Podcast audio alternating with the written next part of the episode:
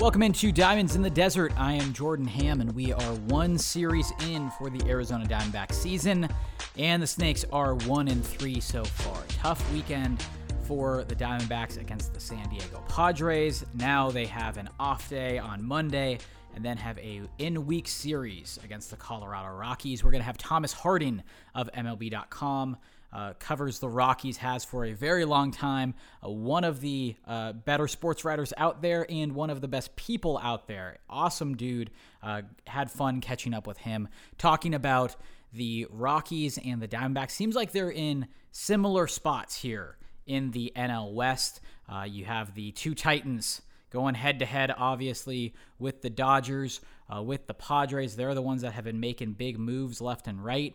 Uh, but what about the rest of the NL West? Is there a team that could surprise everybody this year that could, uh, you know, sneak in to the playoff picture a bit? Um, so we discussed that. Also, what's been going on with the pod or with the uh, Rockies, and of course, he's going to give some food recommendations. Uh, that has quickly become a, a popular uh, part of the uh, of the Diamonds in the Desert 2021 iteration. So excited for that. But before we look ahead, let's look back a little bit um, with a couple of things here with what's been going on with the uh, Diamondbacks. So obviously one and three. Um, I think the name of the game, the thing that jumps out the most uh, to for the Diamondbacks right now is the starting pitching. Um, and the fact that many of these starting pitchers could not get through um, or go deep into the game. Um, you know, thank goodness for. Uh, if you're a Diamondbacks fan, thank, thank goodness for Taylor Widener, who was finally able to go six innings. And I think this is why that they uh, constructed the um, the lineup or the the bullpen the way they did. They have multiple guys that are starter quality uh, and are stretched out enough to um, you know throw deep into games because for this uh, exact reason. You know, you look at Taylor Clark, um, Stefan Crichton. He's a he is a reliever, um, but could, I think certainly can go multiple innings. Yoan Lopez, a converted starter. Alex Young is a guy that um, has been in the rotation before. Riley Smith uh, relieved Caleb Smith and did a pretty darn good job through five innings. Um, but that is sustainable for only so long. Um, these the starting pitchers need to go deep into the games. Uh, Madison Bumgarner only four innings. Caleb Smith only three. Uh, when you look at Merrill Kelly as well, four innings. Um, for the the Rockies, it's a very similar situation that they're going through um, right now as well. And uh, you have uh, Soria, who um, left the game with an apparent injury as well. So uh, it seems like the Diamondbacks have been bit by the injury bug so much, so early in this 2021 season that it's really a tough gauge on uh, where the rotation's at with Zach Gallen, where the outfield's at with Cole Calhoun, uh, where uh, now the bull bullpen is out with uh, Joakim Soria. So um, Chris uh, Devenski uh, did a nice job coming in for recovery, as did Kevin Ginkel. Um, nice to see Kevin Ginkel get a um, you know, get off to a hot start. Three games he's appeared in, um, two and a third, just gave up two hits, only walked one. That was his big issue there. Uh, but it's going to be interesting to see how this uh, pitching staff takes shape. Um, a pitcher that a lot of people have been keeping an eye on is uh, Luke Weaver, and he's going to start things off in Colorado. So we'll see uh, how that goes, um, but definitely going to be um, quite interesting there. But um, as you look at uh, what's been going on. Um, offensively, Ketel Marte looks like 2019 Ketel Marte. That's a that's a reason for optimism there. Um, and uh, yeah, the the rest of the uh, we we saw a little bit of up and down. And um, you know, with this team, I don't think we're going to get a great gauge of the offense. Also, especially the pitching. When your first four games are against a really good lineup like the San Diego Padres, and then uh, you're going to Coors Field, it's uh, like most of the time it would be like, yes, you play in the NL West, this is what you're going to have to face. But I think you have to be careful with that because of the 60 game season before. It, it's just going to it's so hard to gauge where each player is at and and how what what numbers do you take uh, with a grain of salt? Which ones do you take, um, you know, at, at their value. So, uh, going to be interesting to see um, as they continue uh, throughout the NL West. We're going to have some more content throughout the week, um, kind of about all right, what have we learned early on so far? Um, what have we been able to, uh, you know, pull from and, and, that sort of thing. So um, excited to have baseball back totally. Um, and it, great to see uh, Ketel Marte, uh, 563 average, get off to a hot start. Um, you know, and then uh, aside from that, the the bats have been a little bit quiet, but we've seen um, you know some flashes from some some players certainly. So uh, definitely something to, to keep an eye on uh, as we continue this early 2021 season. Uh, and they'll after the Rocky series, they'll be coming home. Um, and playing the Cincinnati Reds. So, um, baseball will be back in Arizona, uh, which is awesome. But um, here on this off day, let's take a look at the series ahead. Colorado Rockies, if you haven't been to Coors Field, one of the best ballparks out there. Um, been there multiple times, and it is uh, very fun. And uh, excited to have Thomas Harding of MLB.com. He has covered the Rockies for quite a while now, knows the team, knows the NL West inside and out, um, and he gives some great insight on the series coming ahead.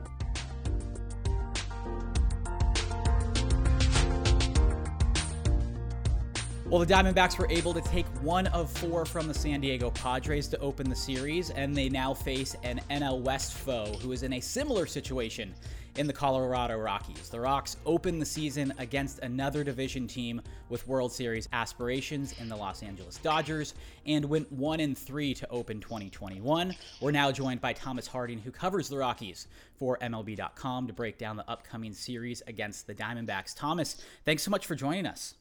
Thanks for having me. Uh, so I know a couple of years ago, uh, for the Arizona Diamondback fans, it was strange to look over at first base and not see Paul Goldschmidt, see him with the St. Louis Cardinals. Rockies in a similar situation now with Nolan Arenado. I'll just start. Uh, how strange is it looking over at the hot corner and not seeing Nolan, who's been such a staple for the Rockies the past couple of years? It is it is odd not seeing Nolan Arenado there. Now, there is someone who looks like him often. That's Josh Fuentes, who happens to be his cousin, who's played a decent third base. But yeah, not having Nolan.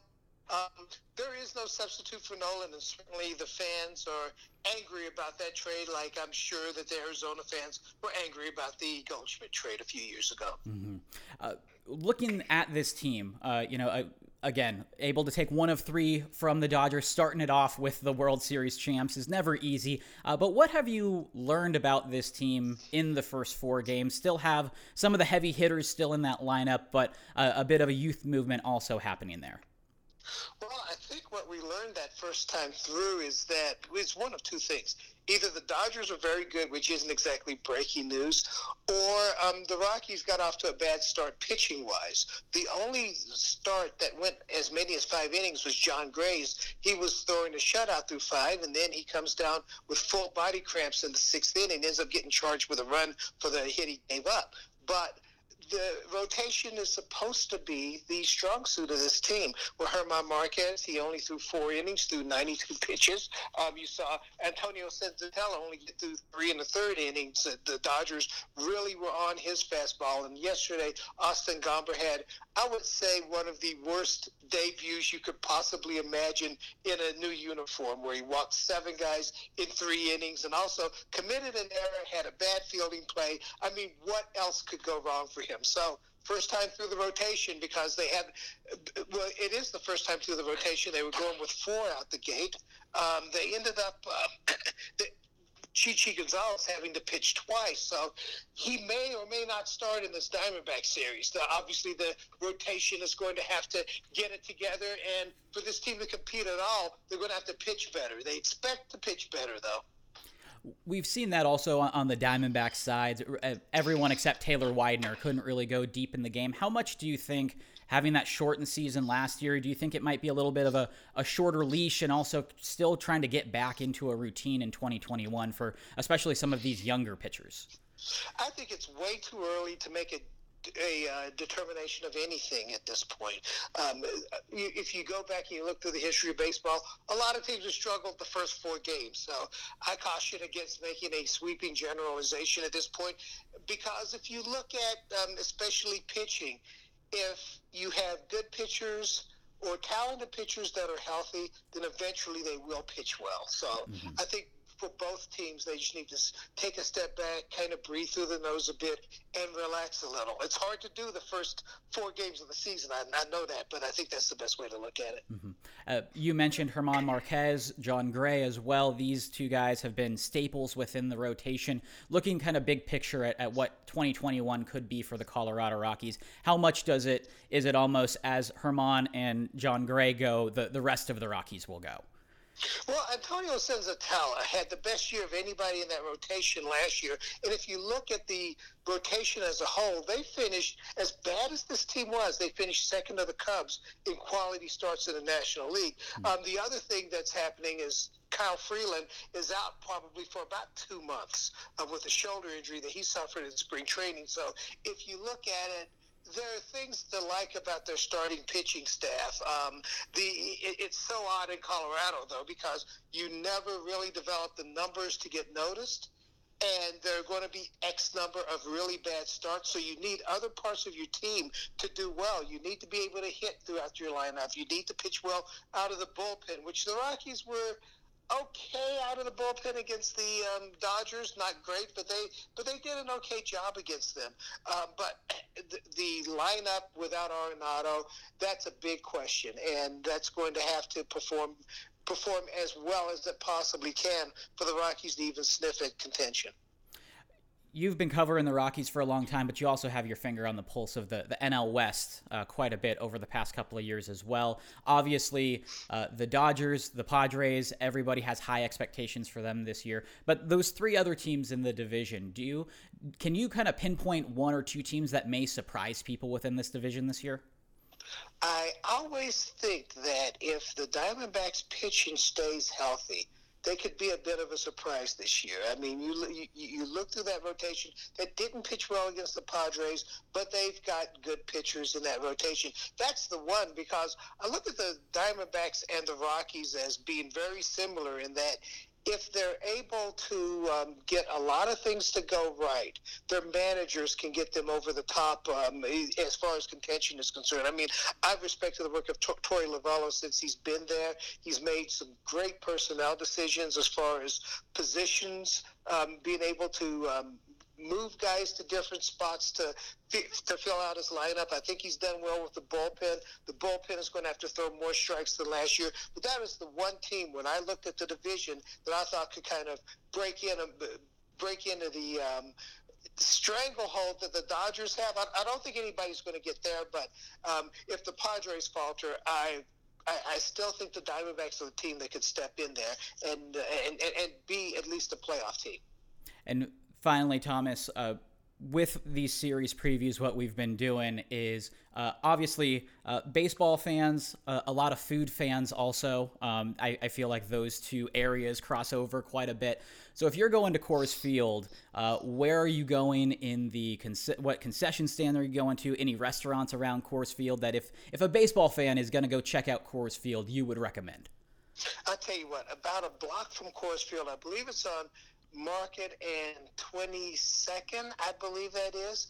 There's a place called iFish, which is a ramen and sushi place. It is wonderful, just tucked in the middle of Denver there, and um, one of one of my favorite places to go when maybe I have another dollar or two and I have a minute or two to go out and get something to eat. All right. Well, we are uh, ready for the series and also hungry now. So uh, uh, appreciate the time, Thomas, and the insight here on the upcoming Diamondbacks and Rockies series. Hey, thanks for having me.